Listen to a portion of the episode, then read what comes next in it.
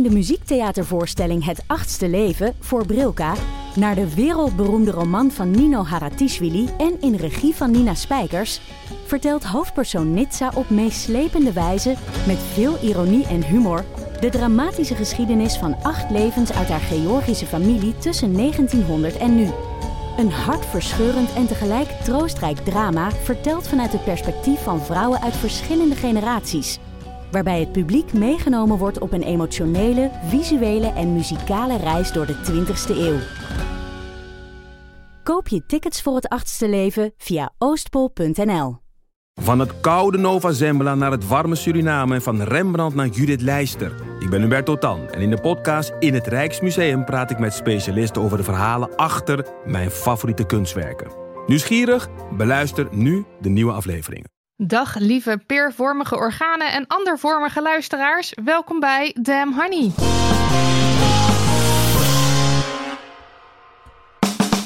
De podcast over shit waar je als vrouw van deze tijd mee moet dealen. Mijn naam is Marilotte. En ik ben Julia.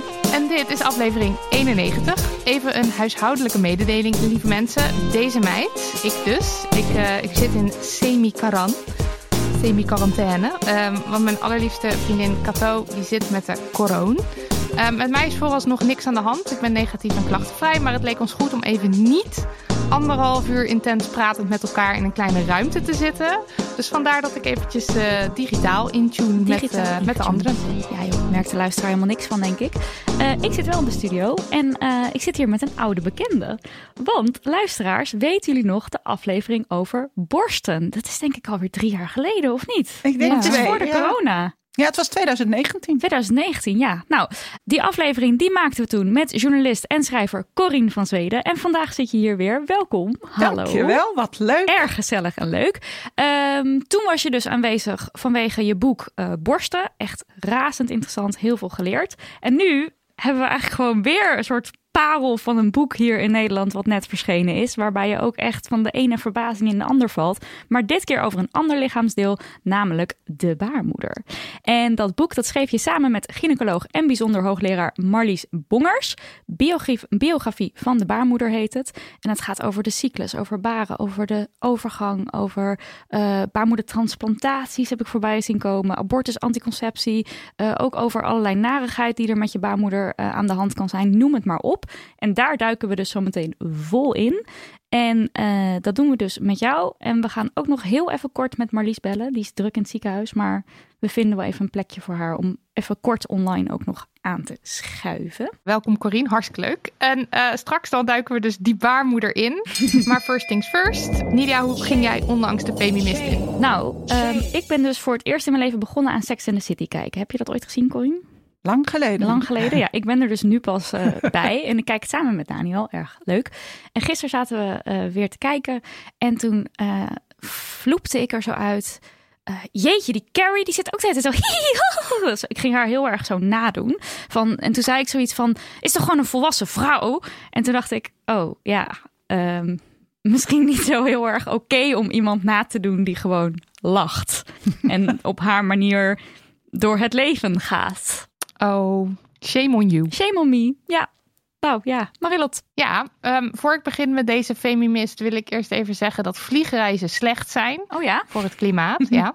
En uh, ik vind het bizar dat er nog zoveel wordt gevlogen. Ik vind het bizar dat treinreizen nog zoveel duurder zijn dan vliegreizen. Vind het ook heel apart dat mensen voor kleine afstanden, uh, laten we zeggen voor een citytripje binnen Europa, heel makkelijk het vliegtuig pakken. Uh, en ik kan dus best wel judging zijn als ik mensen, kennissen, vrienden, maakt niet uit, hoor vertellen dat ze heen en weer zijn gevlogen naar Barcelona of zo. Um, dat is zeg maar een soort van uh, de staat van zijn van mij. Ik vind de, de situatie dus best wel fucked up. vooral met die rampzalige klimaatrapporten. Dat, dat zeg maar, nou ja, dat, dat, het zo, dat het in elkaar steekt zoals het in elkaar steekt. Dat we gewoon met z'n allen kunnen vliegen. Uh, en, en dat het eigenlijk dat niemand cared of zo. Ik reken dat de overheid aan. Er moet een betere en milieuvriendelijke regelgeving komen. Maar ik, maar ik kan dus ook wel heel erg met mijn ogen rollen als uh, individuen me nonchalant vertellen dat ze weer een vliegreisje hebben gemaakt. Anyway, nu wil het dat twee goede vrienden van mij recent samen een appartement hebben gekocht in Malaga. En ehm, ik zie het dus helemaal zitten, al die voordeeltjes. En ik hoopte dus heel naïef nog, ehm, denk ik, dat ik Malaga met de trein wel zou kunnen bereiken op een makkelijke manier. Ehm, want hoe lang kan het duren? Nou, het duurt dus 24 tot 28 uur. Dat is best lang. En ik heb de prijzen nog niet eens opgezocht. Maar ik denk niet dat het meevalt. En uh, vliegen daarentegen uh, duurt een uur of drie tot vijf. En is uiteraard weer hartstikke betaalbaar. En uh, dit is allemaal erg teleurstellend, vind ik. Maar opeens zijn al mijn principes en al mijn bezwaren tegen vliegen bespreekbaar geworden in mijn hoofd. Dus aan de ene kant ben ik zeg maar de hele tijd boos op de overheid en op, op nou ja, vrienden die vliegen. En aan de andere kant denk ik nu, ja, ja Oké, okay, ja. maar uh, er gaat me geen weekendje zon, zee, strand, sangria, tapas door de neus geboord worden. Um, dus ja, ik zit nu dus, ik merk gewoon al dat ik in mijn hoofd een soort van aan het goed praten ben. Dat ik waarschijnlijk misschien wel naar Malaga ga vliegen, uh, meerdere keren. um, per jaar, per maand. Ja, geen idee. Vreselijk. Ja, en, ja, ik ben gewoon heel teleurgesteld in mezelf. En ik wilde het eerst niet zeggen, maar ik zeg het nu toch gewoon maar in de podcast. Dus dat is mijn femimist. Ik kan niet wachten op alle judging e-mailtjes van Die helemaal nu in de oh, sorry honingballen. Sorry. sorry nu al. Corine, heb je ook een femimist voor ons? Nou, ik zat te denken aan een femimistje. Die, dat speelt eigenlijk al heel lang. En dat heeft met haha borsten te maken. Oh, heel goed, ja. Zoals jullie je misschien nog herinneren, mis ik één borst vanwege mm -hmm. kanker. En ik heb geen reconstructie laten doen. Dus ik draag een uitwendige prothese. En nou heb ik een hele strijd gehad met de zorgverzekeraar. Want je mag dan uh, eens in de twee jaar een fabrieksprothese. Maar ik wilde graag een handgemaakte, die helemaal naar het model van mijn andere borst gemaakt is. Nou, dat kon eerst helemaal niet en dat wilden ze niet vergoeden. Stel je voor dat je een oog mist en dat ze zeggen: u mag kiezen uit tien fabrieksogen. Ja, kies maar één. Een, een, een, Nou, ik heb nu net gehoord dat ze hem vergoeden, of haar, maar niet de tepel. Hè? Dus Hè? ik krijg de handgemaakte prothese, het model van mijn rechterborst en dan gespiegeld en in siliconen gegoten, prachtig gemaakt. Maar dan een soort van blinde bol. Want als ik daar een tepel op wil, die kunnen ze erop schilderen met een beetje de kleur van mijn nog bestaande tepel. Dan mag ik dat wel zelf betalen.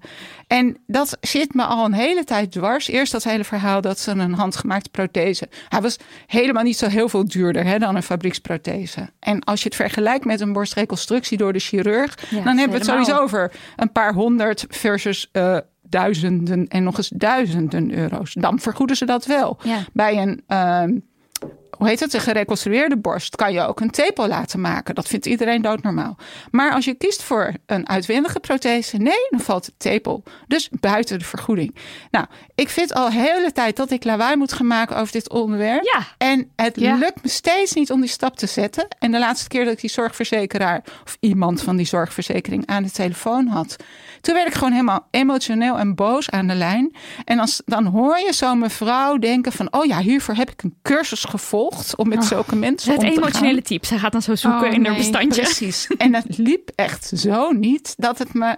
En toen dacht ik, ja, het zit me dus ontzettend dwars. En ik doe er niks mee. En dat is toch wel een, een femimisje. Ja, maar nu, nu je dit hier zo hebt geuit en iedereen nu weet, dan dit nu is, moet dit je wel, is hè? nu, maar dit is ook al lawaai maken, hè? Dit is ook lawaai maken. Nou, ik dacht, dan weten eh, jullie luisteraars in elk geval hoe dat zit. En hoe scheef dat is. En dat komt doordat als je een borst laat, borst laat reconstrueren, dat valt onder eh, de chirurgie. En dat zit Ah. gewoon in de basisverzekering. Maar een neppe, uitwendige prothese, die zit in de afdeling eh scootmobielen en plaswekkers en zo. Allerlei attributen, medische hulpmiddelen. Die en dat zijn gewoon zijn. andere vergoedingen. Ja. En eh, dan eh, zijn de toeters en bellen. Maar ja, zouden we een tepel, een toeter of een bel noemen? Ik bedoel, dat hoort toch gewoon op dat orgaan te Ja. zitten. Dus in elk geval, die valt dan buiten de prijzen. Maar het, het blijft een hele rare business. Zin in ophef. Ja, Ja, zeker. Ja, let's do it. Tijd voor Tijd voor post. post. Post. Ehm, eerst een leuk bericht. En dit leuke bericht is van onszelf dit keer. Eh, want op 7 april werd de Carla Atsma Soroptimist-prijs van 2022 uitgereikt. En ja, zeker, dit is die prijs, de beruchte prijs, waar we het in aflevering 89 in de rubriek De Femimist uh, over hebben gehad. Omdat we het zo stom van onszelf vonden dat we één, andere mensen tijdens de inschrijfperiode niet hebben aangemoedigd ook mee te doen. En twee, omdat we ons niet meteen hadden uitgesproken over de witheid van alle genomineerden.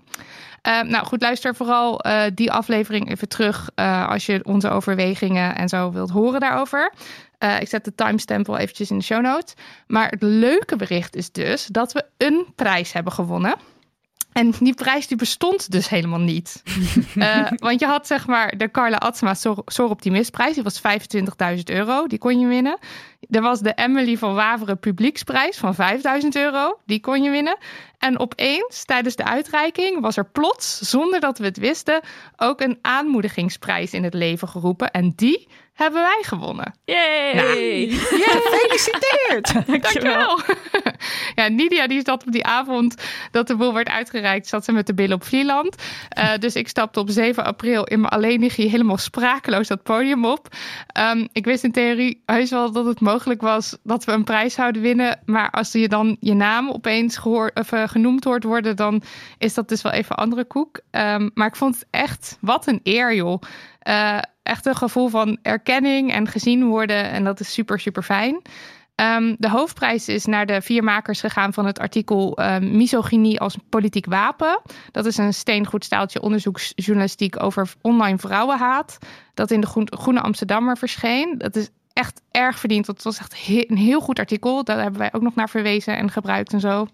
Uh, de publieksprijs ging naar de twee auteurs van het boek Als Liefde overleven wordt. En dat, heeft, uh, dat gaat over partnergeweld ook ontzettend verdiend. Nou, en, uh, en bij de aanmoedigingsprijs die wij kregen hoort een, een bedrag van 2500 euro.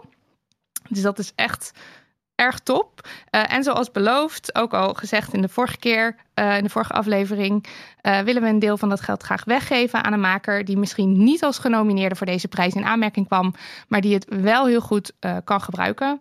wij moeten nog even de koppen bij elkaar steken over wie dat gaat worden. Maar in ieder geval, dan weten jullie dat. En ja, en als iemand dit hoort en denkt, oh, ik heb een project of iets, dan moeten ze maar gewoon alvast mailen, toch? Ja, doe dat. Ja, want dan kunnen we gewoon eventjes. Ik weet niet, ik weet niet eens hoe je het aan moet pakken om te bedenken wie dan dat geld krijgt. Maar goed, nee. stuur even een mailtje naar info.damhoney.nl en, en ja, we kijken wel even. We gaan kijken hoe we dit gaan oplossen. Ja. ja. Oké, okay, dan gaan we naar het poststuk. Uh, de vraag die deze week is ingestuurd door Lore. Lore. Ik moest dat met een Gentse R uitspreken, maar ik weet niet zo goed wat een Gentse R is. Maar goed, Lore. Um, daarvoor gaan we eventjes hulp inschakelen van uh, bovenaf. Marlies Bongers. Hallo, je bent aan de lijn. Ja, zeker. Hallo, wat fijn dat je er bent. Nou, in de intro hebben we je al eventjes voorgesteld. Uh, uh, ook uh, de auteur van biografie van de baarmoeder. En um, ja, als gynaecoloog weet jij natuurlijk alles over de vraag die ik zo meteen ga voorlezen. Dus Hou je vast mensen, daar komt de brief. Hey honeys. Om te beginnen, heel erg bedankt voor wat jullie doen. Ik denk dat jullie niet beseffen welke invloed jullie op mijn leven hebben gehad. Allereerst ben ik laatst in de gym gaan sporten met keilang beenhaar en blote benen en heb ik daarbovenop ongegeneerd kunnen poepen in de openbare toiletten van de gym. Felt like beating the patriarchy. Ten tweede, heeft Marilotte's sprekende beschrijving van haar ervaring met seks met mannen mij ook doen inzien dat ik misschien beter iets anders moest uitproberen. Want het is dus blijkbaar niet de bedoeling dat je je tijdens de seks zit te vervelen en meer bezig bent met wat je later gaat eten dan wat anders. Hierover gaat dus ook mijn vraag en daar komt ie. Ik heb dus nog een hormoonspiraal zitten van mijn pre-lesbi zijn, a.k.a. het slaapverwekkende piemelseks tijdperk. Maar ik zit nu met het dilemma of ik de spiraal zal laten verwijderen, terwijl hij nog twee jaar goed is, of toch zou houden. Ergens mis ik het gevoel van een cyclus te hebben wel een beetje. Ik weet niet of het raar is, maar ik zou graag terug mijn emotionele pieken en dalen ervaren en de emoties ervaren die jullie beschrijven in jullie aflevering over de cyclus. Langs de andere kant is het ook gewoon praktisch om geen menstruatie te hebben en geeft het me ergens het gevoel dat ik daardoor minder beperkt ben in mijn dagelijks leven. Ik bespaar, bespaar immers wel heel wat uren op het toilet uit die ik zou kunnen investeren in het patriarchaat neerhalen. Maar moet ik daarom iets houden dat er eigenlijk niet per se hoort te zitten? Ik heb echt geen idee. Wat denken jullie dat de meest feministische beslissing is? En wat zouden jullie doen? Groetjes, Log. Met mijn, met mijn meest mooie, mooie Gentse R. Nou, Marlies, ik ga gewoon meteen eventjes uh, uh, naar jou. Wat, wat is jouw uh, gevoel bij deze brief? Nou, ik vind het een, wel een Wel een prachtige brief. Ja? In ieder geval uh, zeker. Er is een schrijfster, denk ik, aan haar verloren gegaan. um, ik zou zeggen, de meest feministische uh, beslissing is om dat spiraal nog even te houden. Want je wordt door niks en niemand meer belemmerd dan. Uh, je kunt je gang gaan. Het bloeden komt niet onverwachts of te veel of te pijnlijk uh, over je heen rollen. Maar er zit zeker een andere kant aan. En die begrijp ik ook wel goed. Dat het soms lastig is om, ja, om het allemaal maar zo egaal te laten gaan. Um, het is wel, als je hem spiraal eruit laat halen, dan ben je hem echt kwijt. En als je hem er weer in moet doen, is ook geen lolletje. Dus dat zou ik ook meenemen in de, in de afwegingen. En hoe zit het met een spiraaltje en het hebben van een cyclus? Is dat helemaal weg? Of heb je nog wel enigszins een soort cyclus gaande? Ja, in principe onderdrukt het spiraal je cyclus helemaal niet. Dus die cyclus is er nog wel degelijk. Je hebt ook een ijsprong. Je hebt eigenlijk ook het, het moment van dat je zou moeten menstrueren. Alleen omdat er geen slijmvlies meer is, dat onderdrukt het spiraal, heb je geen menstruatie. Dus eigenlijk heeft haar lijf nog wel een, uh, een, een cyclus, want die wordt door het spiraal niet helemaal onderdrukt. Uh, alleen waarschijnlijk doordat die menstruatie totaal verdwenen is, is het daar het gevoel over kwijtgeraakt. Mm, ja. En, en stel, ze zou dus wel die cyclus, als ze dat dus iets belangrijks vindt uh, en ze wil dat toch een beetje onderdeel van haar leven laten zijn, dan zou ze bijvoorbeeld zoiets wel een beetje bij kunnen houden. Van hoe voel ik me nu? Of ja. oh, normaal zou ik dan nu dit, nu, normaal zou ik nu menstrueren. Ja, misschien met, het, met deze kennis, wat ze niet wist, misschien. Ja. Kan ze toch nog eens eventjes voelen door de maanden heen, door de komende maanden heen, van goh. Uh, hoe zou het eigenlijk zitten? Voel ik soms mijn ijsprong? Dat is dan een ja. houvast, misschien links of misschien rechts. Um, en dan kun je gaan tellen. Of ben ik toch af en toe humeurig? Schrijf het ergens op, of op een kalender, of weet ik het. En uh, ja, dat kan, uh, dat, dan kan ze toch kijken van... hé, hey, zit er misschien toch een beetje cyclus in? En merk je dat dit, uh, dat dit steeds meer terugkomt uh, in jouw werk? Dat um, mensen met een baarmoeder die met anticonceptie bezig zijn... ervoor kiezen om hormonale anticonceptie te stoppen... vanwege bijvoorbeeld die cyclus? Ja, um, het is echt veel meer... hormonen worden veel zwaarder gewogen nu. Uh, dus het gemak wordt ook nog wel eens gedacht van, hmm, maar wat zijn dan, uh, ja, de nadelen worden echt wel heel erg uh, benadrukt. Ik heb ook het gevoel dat corona daar heeft toe heeft bijgedragen. Hmm. Omdat je toch iets kan overkomen wat je niet in de hand hebt. Dus vrouwen eigenlijk misschien terug willen naar hun eigen lijf en weten dit is van mij. Ik weet niet precies waar het vandaan komt, maar we zien het echt veel. Marilotte, heb jij nog een uh, feministische take on the things? Uh, nou, ik zat, uh, ik, ik, herkende me heel erg in deze situatie. Um, want ik had ook een spiraaltje genomen een jaar of zo voordat het lesbi kwartje viel. um, en ik was mijn, mijn heftige bloedingen heel erg zat. Dus ik heb ook met die overwegingen toen een spiraal genomen. Um, voor mij was de beslissing toen wel best wel duidelijk om eruit te halen. Omdat ik dus een heel depressief mens werd van uh, de spiraal. Um, en ik bleef maar bloeden. Dus uh, voor mij werkte heel dat ding niet. En toen heb ik hem eruit gehaald. Maar ik, ik kan me dus gewoon voorstellen dat als ik niet zo'n last had van die mood swings. En als ik inderdaad was gestopt met ongesteld worden. Uh, dat ik hem dan had laten zitten. Dat was het ideaal geweest. Ja, want why not? Weet je wel? En uh, ja, dus ik denk ook, ze vraagt wat is de meest feministische beslissing? Ik denk dat de meest feministische beslissing is de beslissing die jij maakt. Waar als jij de voor- en nadelen hebt afgewogen en je denkt, nou, dit lijkt me nu het chillst, doe dat. Ja. Ja, en minder beperkt zijn in je dagelijks leven. Dat aan zich lijkt me wel een hele goede reden om hem lekker op zijn plek te laten zitten. Ja, precies. Als je, als je geen last hebt. En, want ja, nou ja, ze schrijft het ook, verloren schrijft het ook Log. al. Door. Mooie naam trouwens. Uh, ze schrijft ook al dat, um, uh, dat het natuurlijk heel veel uh, uren op de wc scheelt en meer bewegingsvrijheid. En ja, dat, dat is gewoon zo. Tenminste, bij mij zou dat heel erg zo zijn. En ik kan me voorstellen dat dat bij veel mensen zo is.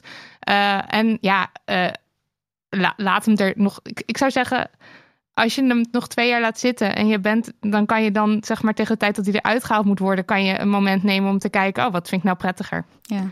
En hem dan weer erin doen of niet. Ja. ja, ik denk omdat wij hebben natuurlijk een aflevering gemaakt over menstruatie en over de cyclus. En daar hebben we het ook wel over uh, anticonceptie gehad, hormonale anticonceptie. En ik denk dat mensen daardoor misschien het idee hebben gekregen dat wij een soort anti zijn of zo. Dus dat we tegen Ja. de pil zijn of zo. Dat is echt helemaal niet zo. Het is gewoon wat voor jou werkt, dat is de juiste keuze. En het is echt ook niet dat ik vind iedereen moet eh, maar natuurlijk of wat voor termen je daar ook aan zou willen hangen. Echt totaal niet, nee. En ik denk ook dat we vooral eh, willen dat we serieus genomen worden als we met klachten komen, zoals depressieve Ja. gevoelens. En dat dat dus ook dat daarnaar geluisterd wordt. En onze ervaring is, zowel die van jou, Nidia, als van mij, is dat er dus niet naar geluisterd wordt, of pas heel laat. Ja, of in ieder geval toen. En Hè? Dat, dat- is natuurlijk ook alweer een aantal jaar geleden. Ja, precies. Dus, ehm, maar, maar dat is eerder waar we eh, op hameren dan dat we anti-hormonale anticonceptie zijn. Want als voor de mensen die het, voor de mensen voor wie het werkt, toppie. Ja, Marlies, hoe staat het er eigenlijk voor eh, met onderzoek naar ehm, eh, de gevolgen van eh, hormonen op bijvoorbeeld je gemoedstoestand? Want toen Marilotte en ik dus eh, een tijd terug met klachten naar onze huisarts gingen, werd dat een beetje afgedaan als joh, eh, het zit een beetje in je hoofd of ehm, gewoon, gewoon doorzetten of weet ik het wat. Kan daar niet aan liggen. Het kan daar niet aan liggen, werd er ook bij jou inderdaad echt gezegd. Ehm, hoe, hoe staat dat er nu voor? Nou, het kan er zeker aan liggen. We zien echt zo duidelijk dat het bij ieder, ieder, iedere vrouw eigenlijk anders is. Dus dat je er super goed naar moet luisteren. Wat wel een beetje zo is dat de bijwerkingen vaak in het begin het ergst zijn. Dus inderdaad is het zo, zeker bij de, bij de anticonceptiepil, dat je even drie maanden door moet zetten. Wat soms best lang is. Als je die eerste maand denkt, "Getver, dit vind ik echt niks. Mhm, ja. Ehm, maar, eh, maar als het na drie maanden niet klopt, Betje, dan moet je echt over op iets anders. Dat is echt zo. En dat geldt voor het Mirena-spiraal ook. Er kunnen echt heel veel akelige bijwerkingen zijn. Van somberheid vooral, hè? maar ook haaruitval, ook eh, acne toch krijgen. Ehm, ja. Dus dat is wel echt bekend en daar, dat, dat weten we en dat geven we ook terug aan vrouwen. Eh, dus ja, er hoeft niet per se heel veel onderzoek naar gedaan worden, want dat is gewoon toch echt. Dat is wel gewoon duidelijk. Ja. En is er dan eindelijk al een anticonceptiemethode in het zicht waarvan je denkt, ja, maar dat zou echt top zijn? Nou, dat, zeg, dat is nou een superleuke vraag. Ehm, Rebecca Gomperts, weet je wie dat is? Dat is Ja, dat weten we. Ja, Die is ja, te zeker. gast geweest. Tuurlijk, tuurlijk. Zij heeft eh, mij benaderd om met haar eh, een studie eh, te starten naar een nieuw, of het is eigenlijk niet een nieuwe anticonceptie, maar naar een middel, eh mifepriston, wat je ook als anticonceptie kan gebruiken. En eh, nou, daar gaan we dus een subsidieaanvraag voor schrijven. En dan hopen we eh, dat we die studie kunnen gaan doen. Want dat is eigenlijk een, een eh, anticonceptie wat weinig bijwerkingen heeft, wat je één keer per week kunt nemen. Nou, er zitten allerlei voordelen aan, wat super goedkoop is. Maar goed, dus ehm, wie weet gaan we dat De- voor elkaar krijgen.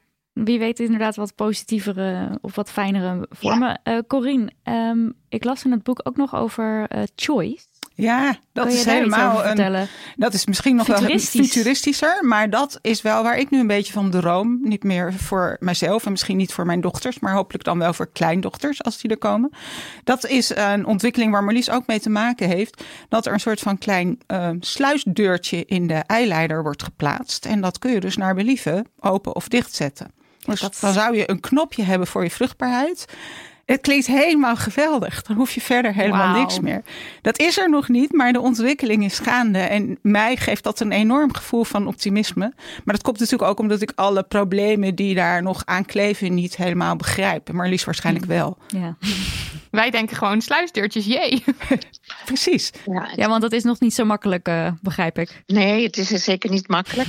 maar de, maar de, de man die dit eh, bedacht heeft, Peter van der Graaf, die is zo bevlogen. En eh, hij is een techneut. En hij kijkt er dus ook naar. Dus ik ben bij hem aangesloten al een aantal, eh, aantal jaren. Eh, maar elke keer ben ik weer verrast over wat ze kunnen, wat ze bereiken. Hoe klein en prachtig eh, dat sluisje eh, nu al is. Maar het grote probleem is nog steeds, als je een sluisje in die hele delicate eileider stopt, gaat die eileider dat toestaan? Dat is één. En twee, gaat die eileider met het sluisje open nog net zo goed functioneren als dat er geen dingetje in zit? Hmm, dus ja. kan je nog net zo goed zwanger worden? En dat is natuurlijk de ultieme vraag. Nou, Ja. stay tuned zou ik zeggen, lieve Ja, luisteraar, voor dit geweldige project. Eh, Marlies, heel erg bedankt dat je eh, ondanks je drukke schema in het ziekenhuis vandaag toch eventjes met ons wilde bellen hierover. Ik denk dat we allemaal weer een heel stuk wijzer zijn geworden. Dankjewel. Heel graag gedaan. Dankjewel. Dankjewel. Joe. Graag even aandacht voor het volgende. Op vrijdag 17 juni wordt de Rivius Pelletier penning uitgereikt. En wij zijn heel benieuwd wie volgens jou zou moeten winnen. De penning wordt jaarlijks uitgereikt aan een vrouw die zich inzet voor de positie van vrouwen in de Noord-Hollandse politiek. Vorig jaar kreeg Sylvana Simons de penning. En dat was omdat de jury vond dat zij de onderscheiding verdiende, omdat ze een voorbeeld is voor de volgende generatie vrouwen. En omdat zij zich publiekelijk uitspreekt over de combinatie van seksisme en racisme. En op die manier sociale onveiligheid in de politiek bespreekbaar maakt. Eerdere winnaars waren Devika Partiman, oprichter van Stem op een Vrouw, en Manja van der Weijt, die het initiatief Vrouwen in de Purmerendse Politiek, VIPS met dubbel P, opzette. Beide winnaars kun je trouwens zelf horen spreken in de afleveringen die we met hen maakten. Eh, check daarvoor even de show notes. En nu is het dus zo dat er hard wordt gezocht naar nieuwe kandidaten. Ja. Vandaar deze oproep. Dus ken jij iemand of ben jij iemand die zich inzet voor de positie van vrouwen in de Noord-Hollandse politiek? Iemand die misschien wel een rolmodel is voor heel veel mensen of iemand die laat zien: hé, hey, de politiek is ook iets voor jou. Ja, laat van je horen. Ja, iedereen kan een kandidaat aanmelden, dus jij ook. En daarom denk jij nou meteen, ja, die en die persoon is een rolmodel voor vrouwen en ze zet zich in voor de positie van vrouwen in de Noord-Hollandse politiek. Meld je kandidaat aan. En dat aanmelden kan tot 15 mei via www.penning.noord-holland.nl. Ja, 15 mei dus hup snel met je billen naar die website. Check voor meer informatie de show notes van deze aflevering en eh, hou onze Insta @damhoney het boek in de gaten.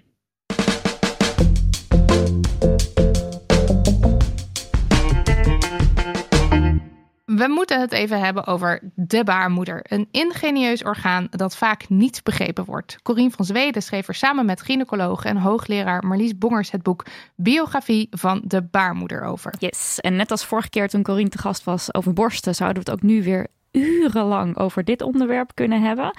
Want god, het is echt nou, een geweldig, geweldig boek. Iedereen moet het gewoon gaan lezen. Het is barstens, staat ook barstens vol fun en niet zo fun facts.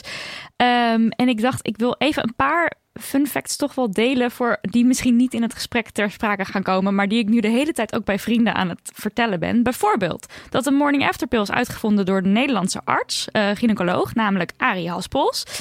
Dat eierstokken geen stokken heten als in stokje, als in houten stokje, maar als in stak, opslagplaats. Nou, mind nooit was blo- bedacht? Ik had dat nooit bedacht, nee.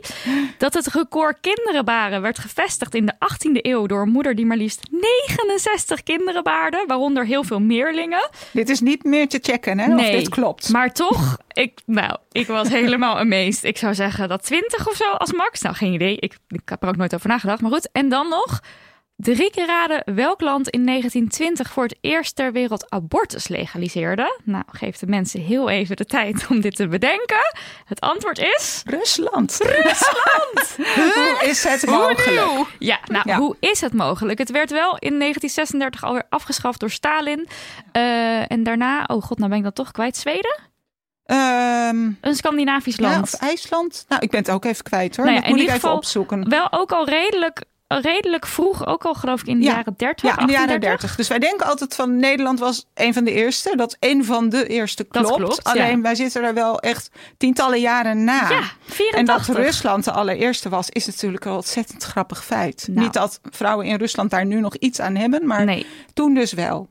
ongelooflijk. Nou, je hoort het. Eh, we kunnen onmogelijk dit hele boek bespreken. Ja. Want we zijn nu al helemaal gaande. Eh, maar het is, gewoon, het is gewoon, er staat te veel in. Dus daarvoor moet je het boek lezen. Eh, maar we gaan even zien hoe, hoe ver we komen in dit gesprek. Ehm, laten we beginnen met de anatomie van de baarmoeder. Zodat we een beetje eh, op een rijtje krijgen. Nou ja, waar we eigenlijk naar zitten te loeren. Zo'n baarmoeder, hoe ziet ze eruit? Van wat voor spul is die gemaakt? Hoe groot is die? Dat. Een baarmoeder is, en dat had jij al gezegd daarnet, peervormig. En eh, een klein, eigenlijk een beetje een stoofpeertje. En het is een spier, het is een holle spier. En uh, het is de sterkste, een van de sterkste spieren in ons lichaam. In elk geval met het allergrootste rekvermogen. Want die baarmoeder kan, als dat nodig is aan het eind van een zwangerschap, zichzelf oprekken tot zo'n 500 keer haar oorspronkelijke maat. Dus dat is echt enorm. En dan op die enorme hoge rek waarin dat volgroeide kind in die buik zit, is die baarmoeder vervolgens nog in staat om weeën te maken, waardoor dat kind eruit geduwd wordt. Dus ondanks dat die spier helemaal is uitgerekt, heeft hij nog een enorm rekvermogen op het moment dat dat nodig is. Dus het is echt een hele bijzondere spier. En aan hoe dik moet ik dan denken op het moment dat hij helemaal zo strak staat. Dan en is, hij nog steeds is hij een paar centimeter dik. Echt? Het is een, uh, ik, ik ben al die getalletjes, moeten we ja, eigenlijk even nazoeken hoor. Maar dat zit niet allemaal vast in mijn hoofd.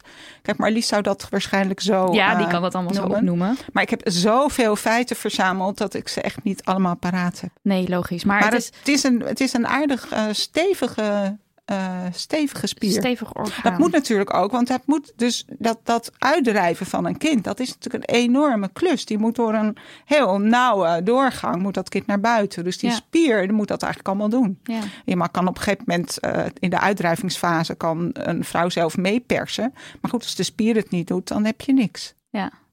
En uh, de, uh, de eierstokken bijvoorbeeld, dat, dat valt ook onder baarmoeder. Hoe nee. moet ik dat dan zien? Nou ja, de baarmoeder is samen met de eileiders één orgaan. Dat mm -hmm. zit ook aan elkaar vast. Dus aan de bovenkant van de baarmoeder zitten die twee, uh, nou, die zijn wel heel dun, zitten de eileiders. De eierstokken zijn eigenlijk twee aparte orgaantjes. Die zitten ook los in de buik.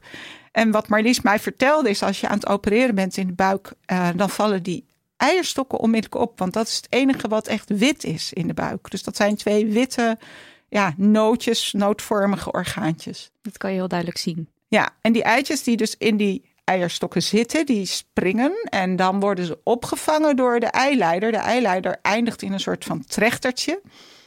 Um, en, die, en die vangt, als het goed is, dat eitje op. Ja, dus de eileider. Het zit niet aan elkaar vast. Het is een soort trechtertje. Het eitje springt en de kans is groot dat door het trechtertje wordt opgevangen. Maar de ei, eierstokken zijn aparte organen. Ja, en de eileider zien we dus wel echt als echt wel onderdeel van de baarmoeder. Ja, die zit aan vast. Dus Ja. die komt in de baarmoeder uit. Of, ja. Ja. Dus het eitje springt eh, vanuit de eierstok in de eileider. En dan zit hij dus eigenlijk in de baarmoeder. Ja, dus dan het gaat dan op, het eitje reist dan hè, door de eileider heen in de richting van het baarmoederlichaam, van de baarmoeder zelf, door de eileider. En er zitten kleine trilhaartjes aan de binnenkant en eh, er is slijm wat ook helpt om dat eitje te vervoeren. In die periode waarin dat eitje onderweg is, dat is de ideale tijd om bevrucht te worden. Dus als je seks hebt op het moment dat nadat het eitje gesprongen is en het zit in die uh, eileider, dan zou dat tot een zwangerschap kunnen leiden. En dan gaat dat bevruchte eitje, als er bevruchting plaatsvond, dat gaat dan vrolijk op weg naar de baarmoeder om daar een plekje te zoeken om te nestelen. En, nou, en dan gaat het groeien. Als alles volgens plan verloopt, dan heb je negen maanden later een kind. Ja. Ja, En- en, de kans is denk ik groter dat er geen bevruchting is. Tenminste, dat is, op, dat is in een mensen, baarmoederlijk mensenleven vaker zo. Maar dan gaat het eitje alsnog naar de baarmoeder toe. Het eitje gaat sowieso naar de baarmoeder toe. En de baarmoeder heeft zich in die tussentijd, hè, dus vanaf de ijsprong en daarvoor al, helemaal klaargemaakt om dat eitje op te vangen. Dus die heeft een mooie, dikke slijmlaag gefabriceerd. Waar dat eitje lekker als een bedje in kan rusten. Als er geen bevruchting plaatsvindt, dan uh, is die hele fijne slijmvlieslaag, slijmvlieslaag niet meer nodig. En dat, is, uh, dat wordt dan afgestoten en dat is de menstruatie. Ja. En een buiten baarmoederlijke zwangerschap, dat is dus bijvoorbeeld in een eileider. Dat is bijvoorbeeld in een eileider. Ja. Ja. En daar kan het natuurlijk helemaal niet groeien. Dus dan krijg je uh, hele akelige. Het wordt tegenwoordig meestal vroeg ontdekt. Maar vroeger niet. Uh, want wij, dat, dat heb ik me eigenlijk pas gerealiseerd toen ik dit boek schreef. Wij zijn de eerste generatie. En heb ik het over mijzelf als iemand van dan heel eind in de 50. Wij zijn de eerste generatie en misschien mijn moeder ook nog net. Die de baarmoeder zelf hebben kunnen zien. Want die echoapparatuur die bestaat pas sinds de jaren 60 of 70 van de vorige eeuw. De Ja, MRI is nog recenter. Dus tot die tijd wisten we niet precies wat er gebeurde. En zo'n buitenbaarmoedelijke zwangerschap, dat kon tot ontzettende ellende leiden. En dat kon ook je dood worden als dat daar zat te groeien. En het had geen plek om daar te groeien. Dus um, nu wordt dat bijna altijd heel snel ontdekt. En dan kun je dat weghalen. En op het moment dat, dat, dat we dus nog niet konden zien wat een baarmoeder, hoe dat werkt of hoe dat, wat dat eigenlijk is, hoe, hoe werd er dan gekeken naar de baarmoeder? Ja, dat is het grappige. Als je dan bedenkt uh, dat ook het um, plegen op dode lichamen, dat werd pas vanaf de 15e, 16e eeuw gedaan. Dus tot die tijd hadden echt gewoon geen idee hoe dat eruit zag van binnen. En die baarmoeder, die kende men eeuwenlang alleen maar van die opgerekte staat. Dus als een buik groter werd, dat werd natuurlijk toen ook al, viel natuurlijk toen ook op. Ja. En dat er dan een kind uitkomt. Dus dat het bestaan van de baarmoeder werd niet betwijfeld. Maar waar de baarmoeder precies zat en hoe dat in elkaar zat en hoe groot of klein ze was en wat voor vorm ze had, dat is gewoon eeuwenlang totaal onduidelijk geweest. En er zijn alle mogelijke fantasieën en theorieën en speculaties over hoe dat in elkaar zat. En heel lang is het uh, idee van de wandelende baarmoeder. Is, uh, is een baarmoeder die wandelde een beetje, die, die zwoeif door het lichaam. En er waren ook uh, allerlei klachten die vrouwen konden hebben. Die werden dan ook veroorzaakt door die wandelende baarmoeder. Want dat was dus heel vervelend. En dan moest die baarmoeder, die moest teruggelokt werden naar de plek waar ze horen. En dat deden ze op interessante manier. Namelijk door, als die baarmoeder veel te hoog in het lichaam zat. Dan kreeg de vrouw in kwestie kreeg heel smerig ruikend spul bij haar neus. En er werd bloemengeur in de buurt van de vagina uh, georganiseerd. en zou die baarmoeder ontzettend schrikken van die viezigheid. En Ja. hup, hup, hup, Terug naar beneden. Terug in haar hok. Nou, dat soort ideeën is heel erg grappig om te lezen. Ja, geweldig. Ja. En ook het idee dat een baarmoeder meerdere kamers zou hebben. En dat er dan één kamertje voor jongetjes en één kamertje voor meisjes zou Ja, zijn. dat is ook een hilarisch idee. En er was ook iemand die dacht dat de baarmoeder zeven kamertjes had. Ja, want zeven is natuurlijk altijd een mooi getal. Zeven is een mooi getal. Waarom niet dan? Ja. Ja. En er zijn dus ook hele grappige tekeningen van hoe ze dachten dat dat in elkaar zat. Maar ik had me nooit gerealiseerd dat het echt, echt mysterie was. Mhm. We wisten het gewoon niet. En ze wisten dus wel dat de baarmoeder iets te maken had met baren. Dat is ook niet heel moeilijk om te zien, hè? want dat, dan is, dat is het moment waarop de baarmoeder zichtbaar is. Maar wat de baarmoeder verder doet en hoe dat dan zat met die maandelijkse bloedingen en hoe precies vruchtbaarheid in elkaar zat, dat wist men niet. Hm. En wanneer is dat voor, zeg maar, wanneer werden de eerste, eerste feiten ontdekt? Nee, dat is een beetje geleidelijk aangegaan. Eh, Maar eh, wat natuurlijk enorm heeft geholpen, is het moment dat ze voor het eerst een menselijk lichaam open gingen maken. Nou zullen ze ongetwijfeld met een mannelijk lichaam zijn begonnen, neem ik aan. Maar goed, toen ze dan op een gegeven moment ook een vrouwelijk lichaam openmaakten, dan kun je zien hoe het in elkaar zit. En dat heeft natuurlijk geholpen. Dus de eerste, zeg maar, redelijk adequate anatomische tekeningen, die komen zo uit de 16e eeuw. Hm. En wat zeker nog meer geholpen heeft in onze tijd, dat zijn al die beeldvormende technieken. Want nu kun je, ja, iemand die nu zwanger is, die kan een zwangerschap dus ook zelf volgen. Want je komt bij de verloskundige en je kan zoveel echo's laten maken als je wilt tegenwoordig. En daar, daar zie je dus eerst een heel klein visje en dan zie je dat hartje pulseren. En, ja, en dat wordt eh, steeds groter en dat kun je dan helemaal volgen. En nu kun je zelfs een filmpje krijgen van eh, het kindje wat zich in jouw buik ontwikkelt. En ik bedoel, toen ik zwanger was, was het nog zo van dat ze een beetje zuinig waren met de hoeveelheid echo's. Mhm. Maar inmiddels is er, geloof ik, is dat soort van onbeperkt. Kun je ook pret-echo's laten maken. Dus ja, maar ook baarmoederkwalen kun je nu veel beter eh, detecteren, want je kunt het gewoon zien. Ja. Ja, ik heb een keer een, eh, een echo, ge- eh, echo gehad van mijn baarmoeder vanwege dus die heftige bloedingen die ik had. En toen kon ik ook meekijken op dat schermpje. En toen zei degene die de echo afnam, e- echoscopiste, denk ik, eh, die zei ook iets van, eh, oh nee, je baarmoeder ligt er mooi, bij. vond ik dan toch, vond ik dan toch een compliment. Dus het is toch wel heel leuk om dat dan van binnen te kunnen zien. Nou, ik, had, eh, ik liep een dagje met Marlies mee, of een paar keer. En mocht dus ook op de behandelkamer met een, een witte jas aan. Stond ik daarbij. Ehm, ik vond sowieso al iets om enthousiast van te worden dat niet in die stoel lag, maar daarnaast stond.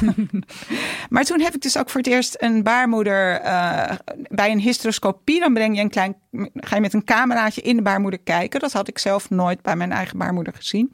En ik vond dat echt een fantastisch moment. Want je zag dus op dat beeldscherm, en dat was echt een mooi groot scherm, zag je een hele mooie oranje-roze ruimte. En dat is dan de baarmoeder. Heel en je zag ook die openingen waar de eileiders dan zaten.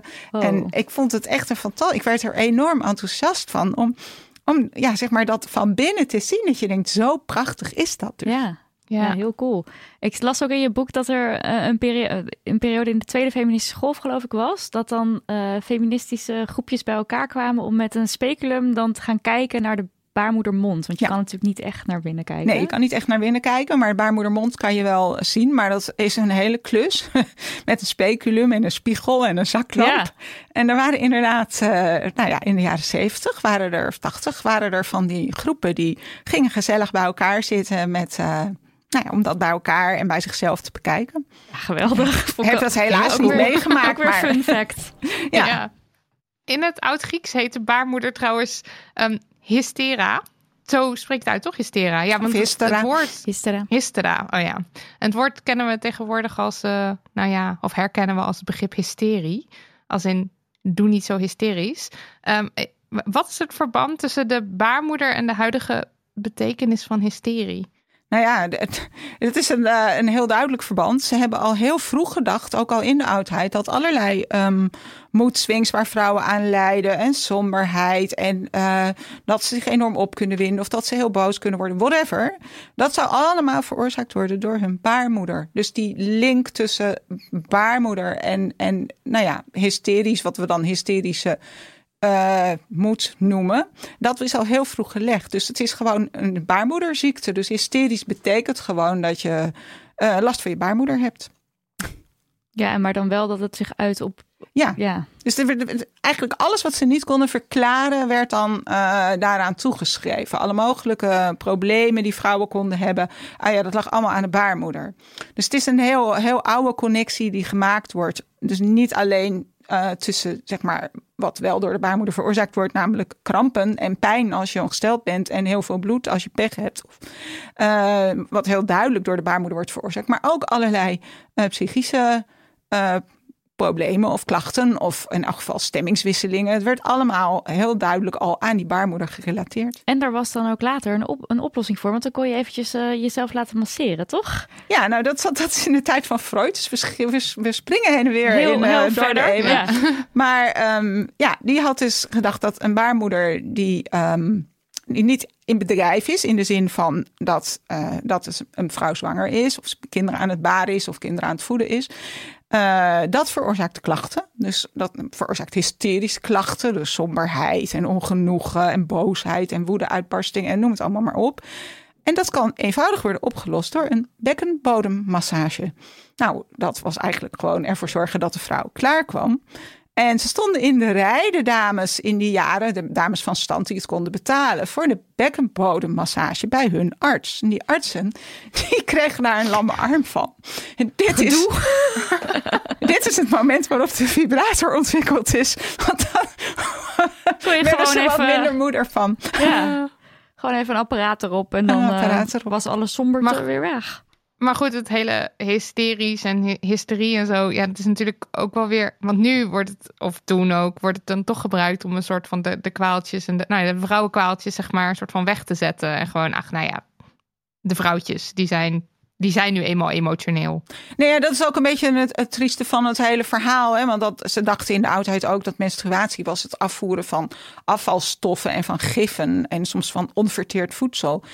En dat hele proces had het superieure mannenlichaam niet nodig. Dus er is altijd zo rond die baarmoeder. eh, Ja, het zijn eigenlijk die twee kanten. Aan de ene kant vereren we de baarmoeder. Want zonder de baarmoeder was geen van ons op, op aarde. Het is voor ons allemaal ons eerste thuis geweest. Dus dat is geweldig. Een baarmoeder kan baren. En eh, daar hebben we een hoop aan te danken. Maar tegelijkertijd wordt die baarmoeder ook altijd een beetje bedreigend en akelig gezien. En dat bloeden is gevaarlijk en, en vervelend. En veroorzaakt allemaal rare klachten. Maakt vrouwen een beetje gek en hysterisch. Dus die twee kanten, die enorme ambivalentie van hoe over dat orgaan gesproken wordt. Dat vond ik echt fascinerend. En wat ik wat mij ook wel, wat ik niet wist, is dat is natuurlijk eigenlijk wat ik in dat boek over borsten ook ontdekte. Want bij borsten heb je ook die twee kanten die zo extreem zijn. Dus de borsten voor, voor nou ja, het voeden. En dat is zelfs soms bijna heilig met een Madonna met een kindje aan de borst. En die andere kant van de pornoborst en de verleidelijke borst en, en alle akelige kanten. Dus ik ken geen mannelijk orgaan waar zulke ambivalenties eh, bij zitten. Waar je zulke tegengestelde opvattingen over vindt. Dus dat is echt wel iets om over na te denken. Dat we dat dus aan vrouwelijke organen. Aan de ene kant dat heilige koppelen en het hele speciale en bijzondere. En aan de andere kant is het ook altijd weer vies en verwerpelijk en bedreigend en gevaarlijk. En dan op het moment dat je dus vroeger eh, ongesteld werd, dan had je dus eigenlijk geen idee eh, wat, wat nou precies de, hoe dat dan kwam en zo. Maar dan werd er dus gezegd van dat zijn afvalstoffen. Ja. Of zijn Ja. er ook allerlei verschillende theorieën? Of Er zijn dingen? vast nog veel meer theorieën over. Maar wat ik me ook nooit gerealiseerd had, ongesteldheid kwam wel veel minder voor dan tegenwoordig. Omdat eh, zodra een meisje vruchtbaar was, eh, waren er vaak al heel snel zwangerschappen. Mm. Eh, die werden gevolgd vaak ook door lange tijd van borstvoeding geven. En dan ben je sterk verminderd vruchtbaar, maar menstrueer je vaak ook nog niet. Ehm, en dan kwam er ook vaak weer een volgende zwangerschap. Dus eh, vrouwen hebben in, in vroeger eeuwen veel minder dan wat wij nu hebben. We baren tegenwoordig gemiddeld nog 1,55 kind per vrouw in Nederland. Ehm, dus de tijd dat die baarmoeder met baren en zwanger zijn bezig is in het leven van iemand met een baarmoeder beslaat een paar procent. Terwijl vroeger was dat, vrouwen werden niet zo oud, lang niet iedereen bereikte überhaupt de overgang. Ja. Eh, heel veel vrouwen stierven ook in, dit, eh, in die vreselijke processen van zwangerschap en zeker ook bij het baren. Dus het, de baarmoeder was veel meer in bedrijf in de zin van dat daar eh, een kindje in groeide. En het menstrueren was een minder eh, vaak voorkomend dan nu. Wij menstrueren ook zoiets van 400 keer in ons leven, wat echt enorm veel is. En er zijn natuurlijk geen harde feiten over te geven, hè, want we, daar, dat werd niet bijgehouden. Dus dit zijn allemaal speculaties, maar je kunt er dus wel van uitgaan dat toen er geen voorbehoedmiddelen waren, eh, als je seks had, ja, dan leidde dat toch wel vaak tot series zwangerschappen. Ja. En ehm, Ja. er waren grote gezinnen, er stierven ook kinderen, ofwel tijdens de geboorte of in hun eerste, tweede levensjaar. En dan hup, weer volgende zwangerschap. Dus dat hele, hoe wij nu leven en dat wij nauwelijks meer, eh, of nog maar een paar procent van ons leven bezig zijn met zwanger zijn en baren. En de rest van de tijd maandelijks door die hele cyclus heen moeten, dat is ook relatief nieuw. ja. Maar dan was het dus een soort, soort zeldzaam ding dat mensen ongesteld werden. En dus werden er een soort van. eh, ofwel, het is, het is eh, afvalstoffen eh, laten afvloeien. Of er werden ook wel magische of, of soort onreine Ja, ehm Nou, het was facetten natuurlijk aangeknoopt. echt zeldzaam was het niet, maar het kwam wel. Het was niet zo dat je jaar in, jaar uit in je jonge jaren. eh, nu, nu krijgen vrouwen in Nederland op hun, ik geloof 29, komma nog wat, hun jaar hun eerste kind. Dan zijn ze vaak al, al 12, 13, 14 jaar, jaar in, jaar uit aan het menstrueren. Dus het is niet dat het vroeger zeldzaam was. Natuurlijk werd er gemenstrueerd, maar niet zoveel als nu. En, eh, en daar werd raar tegen aangekeken. En het was vies en het was lastig. En er deden allerlei verhalen de ronde. En allerlei huismiddeltjes die konden helpen of niet konden helpen. Dus het, het was heel anders. En je had natuurlijk ook nog geen menstruatieproducten. Dus dat bloeden was ook een behoorlijk eh, vervelende aangelegenheid. Hoe Als je dat op had. dan? Ja, lappen en doeken. Dat, dat is eigenlijk de oudste remedie. Er zijn natuurlijk ook veel culturen waarin vrouwen, uh, zolang ze ongesteld zijn, in aparte, een aparte hut zijn of zo. Dus dat niet alle anderen ook met dat bloeden uh, te maken hebben. Maar de uitvinding van een maatverband, ja, dat klinkt natuurlijk raar. Want we zijn, dat zijn een soort luiers waren dat in de begintijd. Maar die persoon die dat heeft uitgevonden, dat is toch echt ook wel een enorme verbetering geweest. Ja. Om nog maar te Ja. zwijgen van de uitvinder van de tampon. Dat is helemaal fantastisch. Ja. En, t- eh, Ja, en de menstruatiecup. Ja, Ook. De dat cup. is een hele grote verbetering. Cup. Eh, je hebt natuurlijk je hebt dan dat taboe van vroeger, maar jij hebt ook al gekeken voor het boek van hoe staat het er dan nu voor? Wat kan je dat schetsen?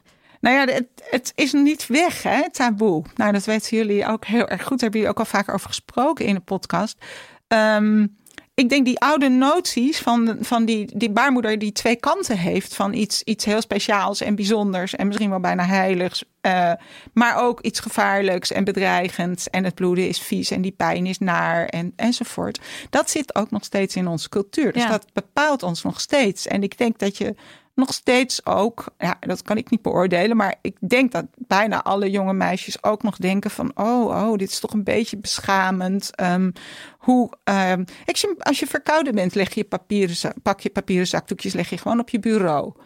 Ehm, maar wie legt er een pakje tampons op haar bureau Ja. als ze ongesteld Nou, is? Leuk, leuk dat je het zegt. Maar er zijn, we, hebben, we hebben, denk ik, een week of twee weken geleden nog een post gemaakt hierover. Omdat ongeveer het grootste merk in Nederland wat tampons verkoopt, namelijk OB, had laatst nog een reclame waarin er een meisje te zien is. En dan staat eronder drie manieren om je tampon te verbergen. En dan heeft ze als voorbeeld in je BH, uh, in het elastiekje van je staart en uh, um, uh, verstoppen in de, in de broekspijp ergens. En dan rol je je broek om.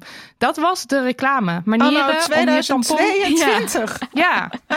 Dit en was, was zo'n er... hele leuke opgewekte dame die dan zo een beetje zo met die paardenstaart zo heen en weer zwiert. Terwijl ze zo heel vrolijk die tampon ja. ja, verstopt. Het was echt, ik dacht ook, we zijn hier toch voorbij. En zeker bij OB zijn ze toch bezig met een soort van het gesprek opengooien.